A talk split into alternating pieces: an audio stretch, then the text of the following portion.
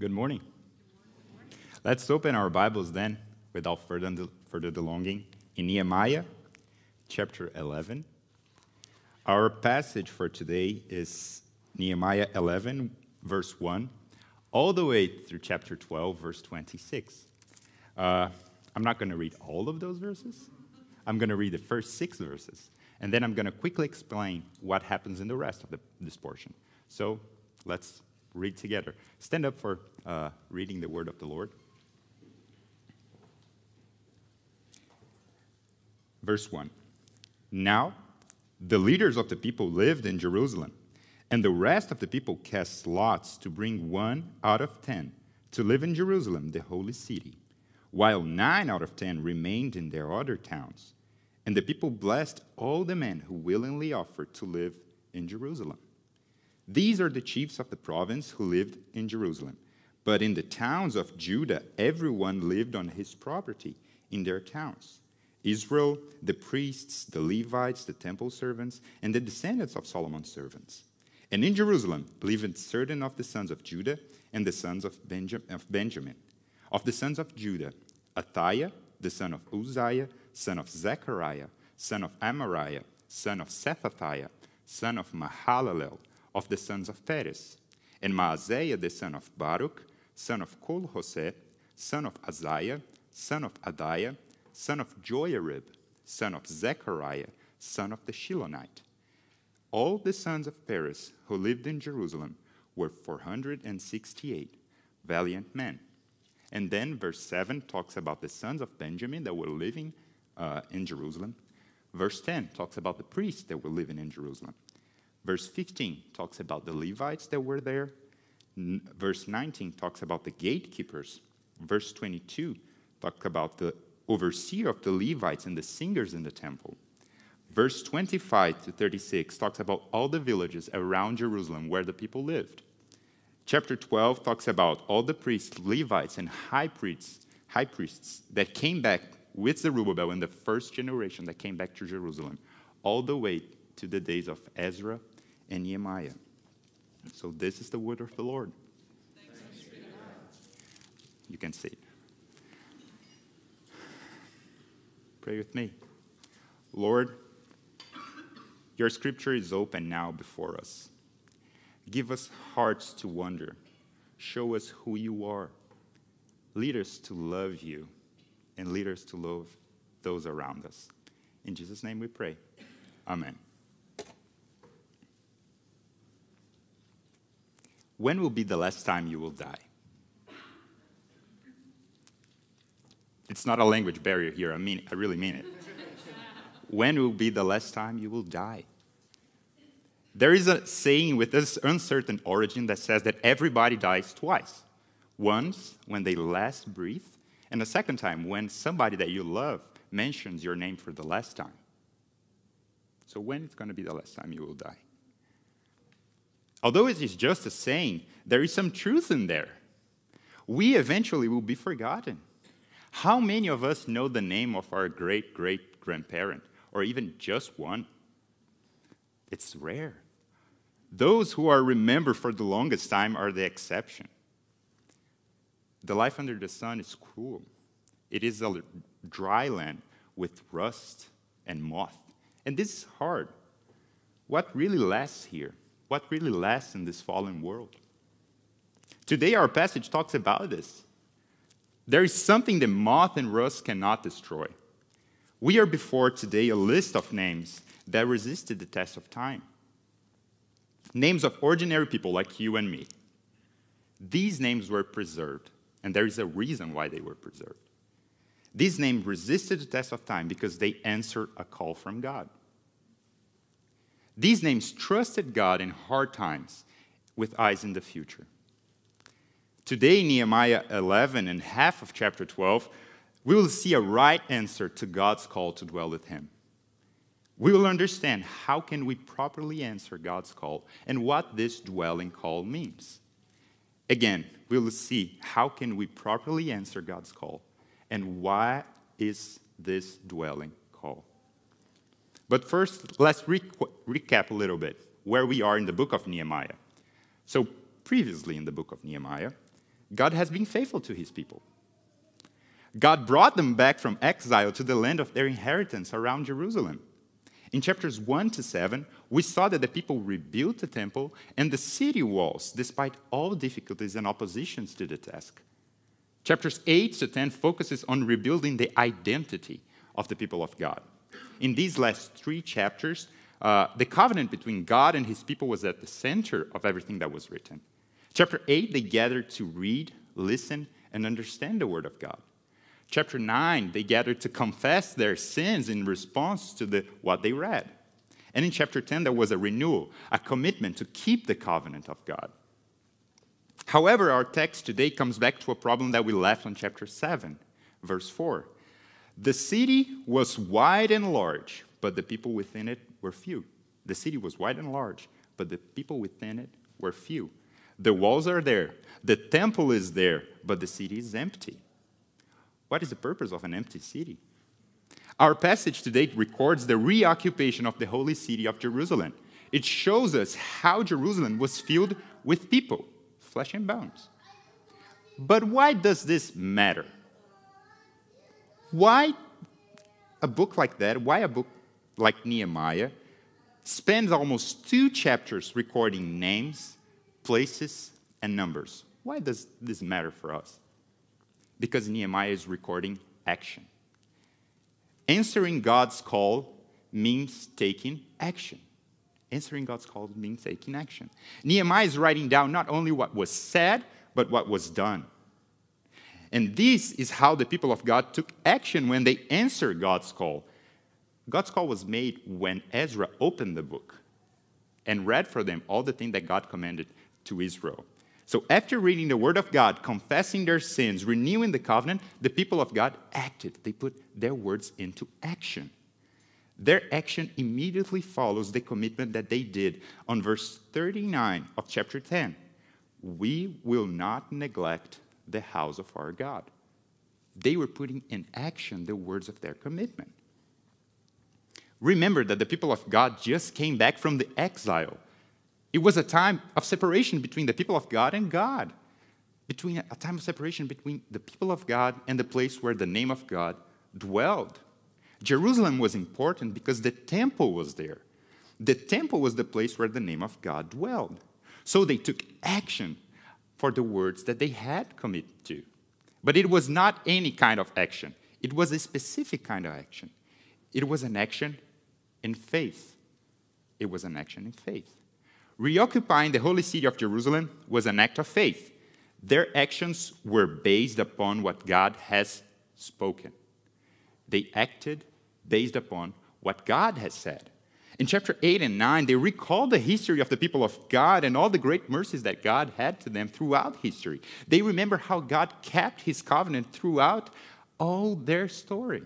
They remember Noah, they remember Abraham, Jacob, Egypt, Moses, the promised land, the period of the judges, all the way through David. They remember the consequences of sin. They remember the reason of the exile and the nature of their hearts. God provided in the exile, and He provided a way back to the promised land. The people's response is trusting God's word. Remember that they had never seen Jerusalem before. Most of these people were born in the, into the exile. They had never seen the city before. They are moving into a city not because they were homesick, they were stepping into the unknown. However, they knew God and they knew God's word, and that was enough for faithfulness. They knew God, they knew what God has said, and that was enough for faithfulness. Church, what motivates your actions? What is the reasoning behind what you do? Romans 14:23 says that whatever that does not proceed from faith is sin. Our actions should be motivated by what God has spoken. Faith is the firm conviction in what God said. Actions of faith are not a jump into the darkness. Actions of faith are rooted in God's word. What we believe matters for the way that we live. Our hearts are full of deceitfulness, but the Word of God is pure and revives the soul. The Word of God is a lamp for our feet and a guide to our path. It matters for the way that we live. So, answering God's call requires action, an action of faith, but acting in faith can be challenging. Acting in faith can be hard. It confronts our, our priorities, it confronts our hearts. So, answering God's call requires sacrifices many times. I will say all the time, maybe. Answering God's call demands action, an action of faith, but also an action that involves sacrifice. Acting in faith means reshaping the way that we view the world around us. Acting in faith means seeing the world through God's eyes, not our own. But that can be hard. Our sinful hearts have corrupt affections that, that run deep into our souls, into our bodies. Many times, God calls us to sacrifices because He wants to turn our hearts to Him. Because He wants to change us in order to extinct our worldly affections that we may find all in Him. That is the cause for sacrifices many times. I would say all the times. Chapter 11 is precisely this people in time and space turn their hearts to God. It is a historical mark showing that their commitment was not only merely empty words, it's a historical mark. These are names of real people that lived in the 5th century before Christ in the Near East. These names are flesh and bones, in time and in space, in a period of various wars around them. Traveling was hard. Insecurity was a thing. No health insurance, no smartphones, no air conditioning. That was a hard life. The city that they heard in stories was an empty city for more than 140 years. There was nothing there. Have you ever seen a ghost town? That was Jerusalem for 140 years. Jerusalem was a dangerous place. Remember the opposition that they faced when Sanballat, Tobiah, and Geshem conspire against Nehemiah in chapter 6. Jerusalem will be the first place in the region that enemies would attack, and it will be hard to escape. On top of that, the economy of the time was almost entirely agricultural. So having a field would mean the main source of income. Moving into Jerusalem would mean, would mean to leave your field behind for an uncertain future. We will find a job. Will there be enough space for every one of us? Will there be food for us? What am I, what am I going to do in the city of Jerusalem? They will have to restart their lives and probably fight against enemies in Jerusalem. Dangers and tribulation were not only possible, they were almost certain within the walls of Jerusalem. But look what happened. The leaders went to live in Jerusalem first. They gave the example of sacrifices for the people to follow. That is why Nehemiah records the names of the leaders throughout our chapter. After firming the covenant, the leaders went to live in Jerusalem despite all the risks. Christian leaders here today, this is a great story of Christian leadership. The leaders of the people chose to sacrifice themselves for the name of the Lord. They knew what mattered and they gave the example. And many times, leading the people of God is like this you are the one to take risks first. Christian leadership, many times, is, the, is, the, is being the one to take risks first. And that can be scary, but trust the Lord. God called you not to be successful in the eyes of the world, but to see the world through God's eyes. God called you not to be successful through the eyes of the world. God not, did not call you to fame, but He called you to be faithful. If you are taking risks, obeying the word of God, you are safer than ever. If you are taking risks to obey God, you're safer than ever. And do you know what good leadership leads to? Followers. The people followed. Notice that the people select some to go. The text said that people cast lots and selected some to go into the city. They understood what was at stake. They understood that what they were doing, and that mattered. That is why they blessed those who volunteered to go. In English, it may sound that we're two groups here one of those who were selected and one of those who are volunteer. But the original idea is not that. The original idea is that both of those groups are one group. The selected ones gladly submitted to the task of repopulating the city of Jerusalem, and they were blessed for it. That was that what was happening here. Since I arrived here in USA, I've been learning a lot of new expressions, very interesting new expressions. I've listened to some great ones like, this costs an arm and a leg. That's pretty intense, right? Another expression that I've listening a lot is, he's, he went on a rabbit's trail. I'm not trying to do this this morning. He went on a rabbit's trail. I listened this week, uh, you can't have your cake and eat it too. I'm not sure about the meaning of this one, it's still a work in progress. but my favorite so, so far that I've listened in the, this past couple of months is this one. He has to put some skin in the game. He has to put some skin in the game. It normally means putting some money or being physically invested, taking risks to demonstrate interest. If something really matters to you, you are willing to take risks to achieve your goal or to protect what's precious to you. The people of Israel is putting some serious skin in the game. Like real skin in the game. Literally, they are putting skin, flesh, and bones inside of the city of Jerusalem. They are transforming a ghost town into a vivid city.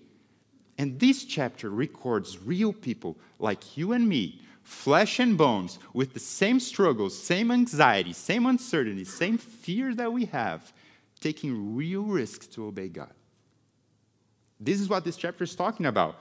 Look, don't, don't forget this fact. These are real people. Church, our faith is historical. Our faith is historical based on facts that actually happened. This is not a made up story with a moral lesson by the end. These are real names, real people, real places, real challenges. This is our story, the story of people of God. We believe in a true and living God that acts in history, in time, and in space for the good of his people. We believe that what the Bible says is true. We believe that what the Bible says is true. Do you believe it? Do you believe that what the Bible says is true? Do you believe that all circumstances and facts are under control of God? That is not an unimportant question. That really matters to what we are learning here today. This next week, when hard circumstances arrive, what will you believe? Will you believe that those circumstances are under the control of the mighty and powerful hand of God? Or will you believe that it all is just random? Remember these names. God is not only in control of big events, but He knew names and He knows names. God inspired the pen of Nehemiah to write these names down, each one of those. He knew each and every name here. God knew their history, their struggles, their dreams, their hearts, their anxieties, their fears. God called each one of them by name to follow Him. God knows all names and God knows your name. If God called you to follow him, there will be sacrifices down the, ho- in the road, and God knows it. God knows there will be sacrifices. But no sacrifice made in, the, made in his name is vain. No sacrifice made in the Lord's name is vain. Don't be afraid. God is sovereign over the smallest detail, and the smallest detail is working for your good. That was the Bible says. And I believe it's true. So, I understand. They, they answer. They, they answer in action. They answer in faith. They require sacrifice. I understand all of that. But why they did it?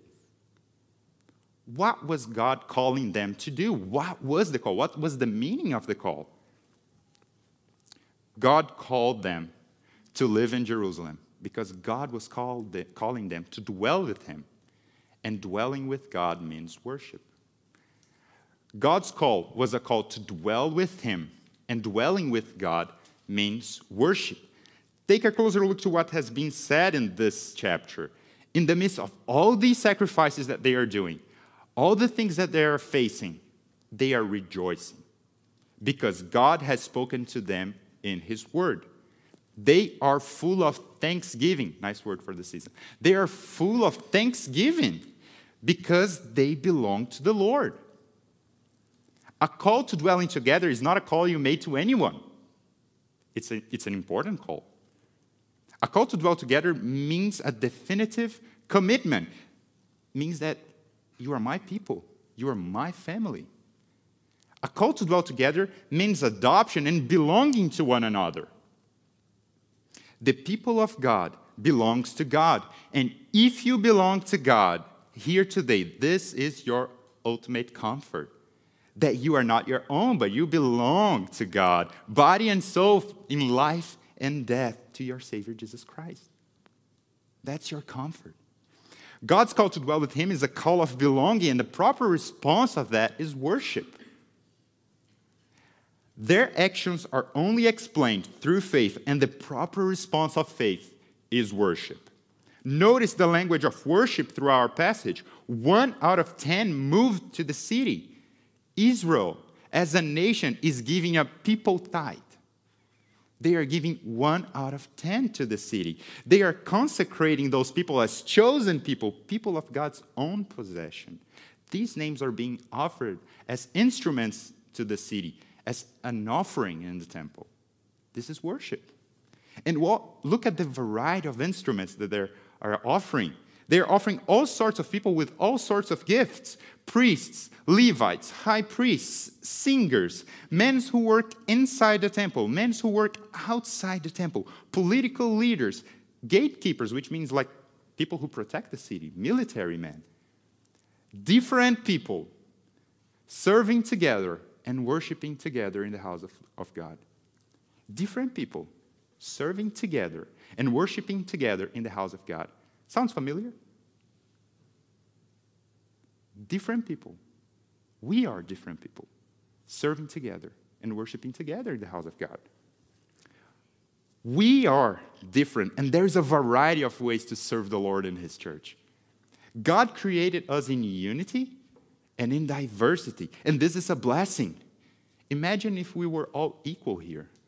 Imagine all Philippines filling, filling this, this place here.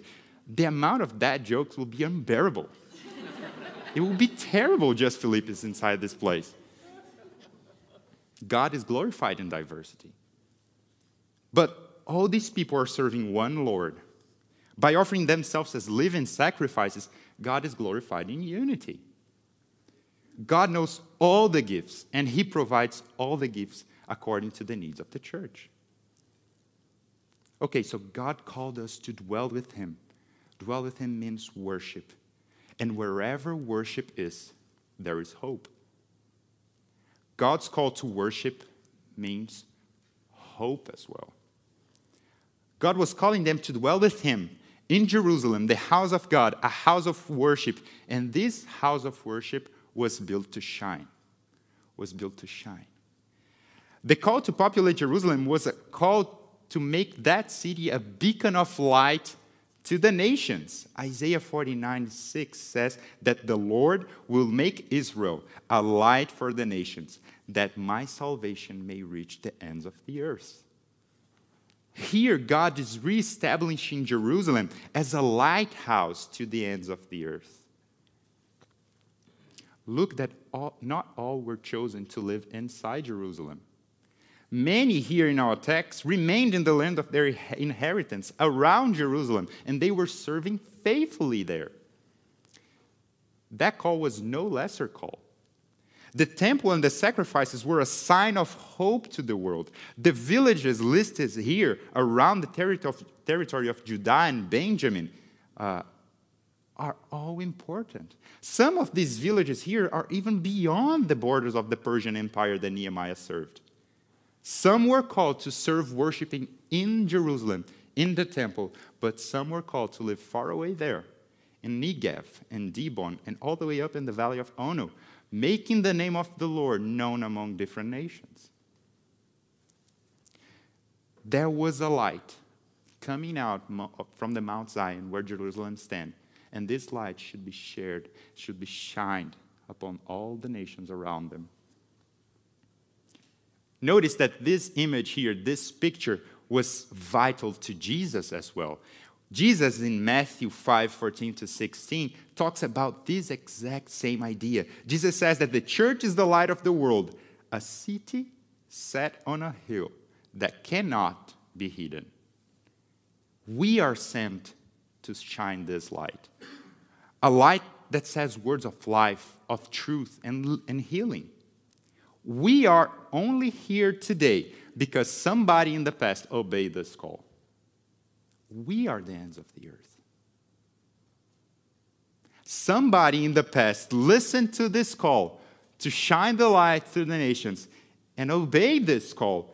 We don't have a name of all those people involved in, being, in bringing the message to us today. All the men that were involved in bringing this light to us, but God knows all the names. God has a list. And we are called to continue this same call, to do the same. We are called to shine this light of hope to those around us, to love those around us. We are living in a foreign land, waiting to return to our homeland. And this is our call now. Your call is to your call today is a call to shine the light of the world, Jesus Christ. A pastor that I like said one time that missions exist because worship does not. I don't know if you know him, pretty famous. But mission exists because uh, worship does not. I'm talking about John Piper. Our call today is to bring worship wherever we go. Shine the light of this world is basically bringing worship, making the Lord's name known wherever we go. Jerusalem was a place of worship and hope. That is the reason of chapter 12. In Jerusalem, there was forgiveness. Chapter 12 lists all the high priests and Levites since the first generation that came with Zerubbabel to rebuild the temple, all the way to the days of Nehemiah. The Levites took care of temple and worship there, and the priests were in charge of the sacrifices to atone for the sins of the people. Worship and hope is the heart and soul of Jerusalem, the beacon of light to the world. What propels this world? This world? What is the fuel that makes our world spin? I know that God sustains everything in His hands, He has control over everything, but what is the mean by God chose to move our world, our world forward? What is the mean that God chose to use to push us forward? Gravitational force? The sun, physics, maybe our next meal, entertainment, fun, a giant elephant. I don't know what you heard out there. Worship makes this world spin. Worship pushes us forward. Every week, every Sunday, the people of God gather around the world, around our Father's world, to worship. Today, our brothers and sisters in the world, in Korea, in New Zealand, in India, in Morocco, in Norway, in Chile, Scotland, England, I don't know, already worship our Lord. Our brothers in Hawaii are waiting for their opportunity. God sustains existence and guides all things for the good of his people. Every week, God provides a new breath, a new hope, a new energy for his people. And that is what makes our world spin. God is sustaining every smallest detail for the good of His people. But if you're following what I'm saying, you're probably thinking, ah, but this, there's something that's not happening here in our text. You probably understood that Jerusalem was only a shadow of things to come.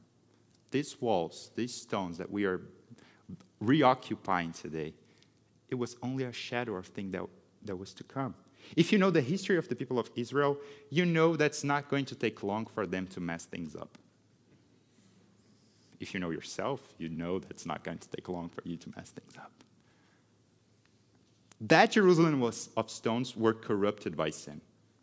We are corrupted by sin. They were flesh and bones like us, and they, they were corrupted by sin. However, there is a superior answer an answer that took action in our behalf, an answer that obeyed and fulfilled the word of God, word by word, an answer that made the ultimate sacrifice, an answer that came to dwell with us, an answer that spread worship, light, and hope to the world. Jesus is the perfect answer. Jesus is the perfect and eternal answer to God's call to dwell with Him. Jesus is our hope. Jesus is the light of the world. God provided a light that will never go out. God provided Jesus, which is the perfect light that will never go dark.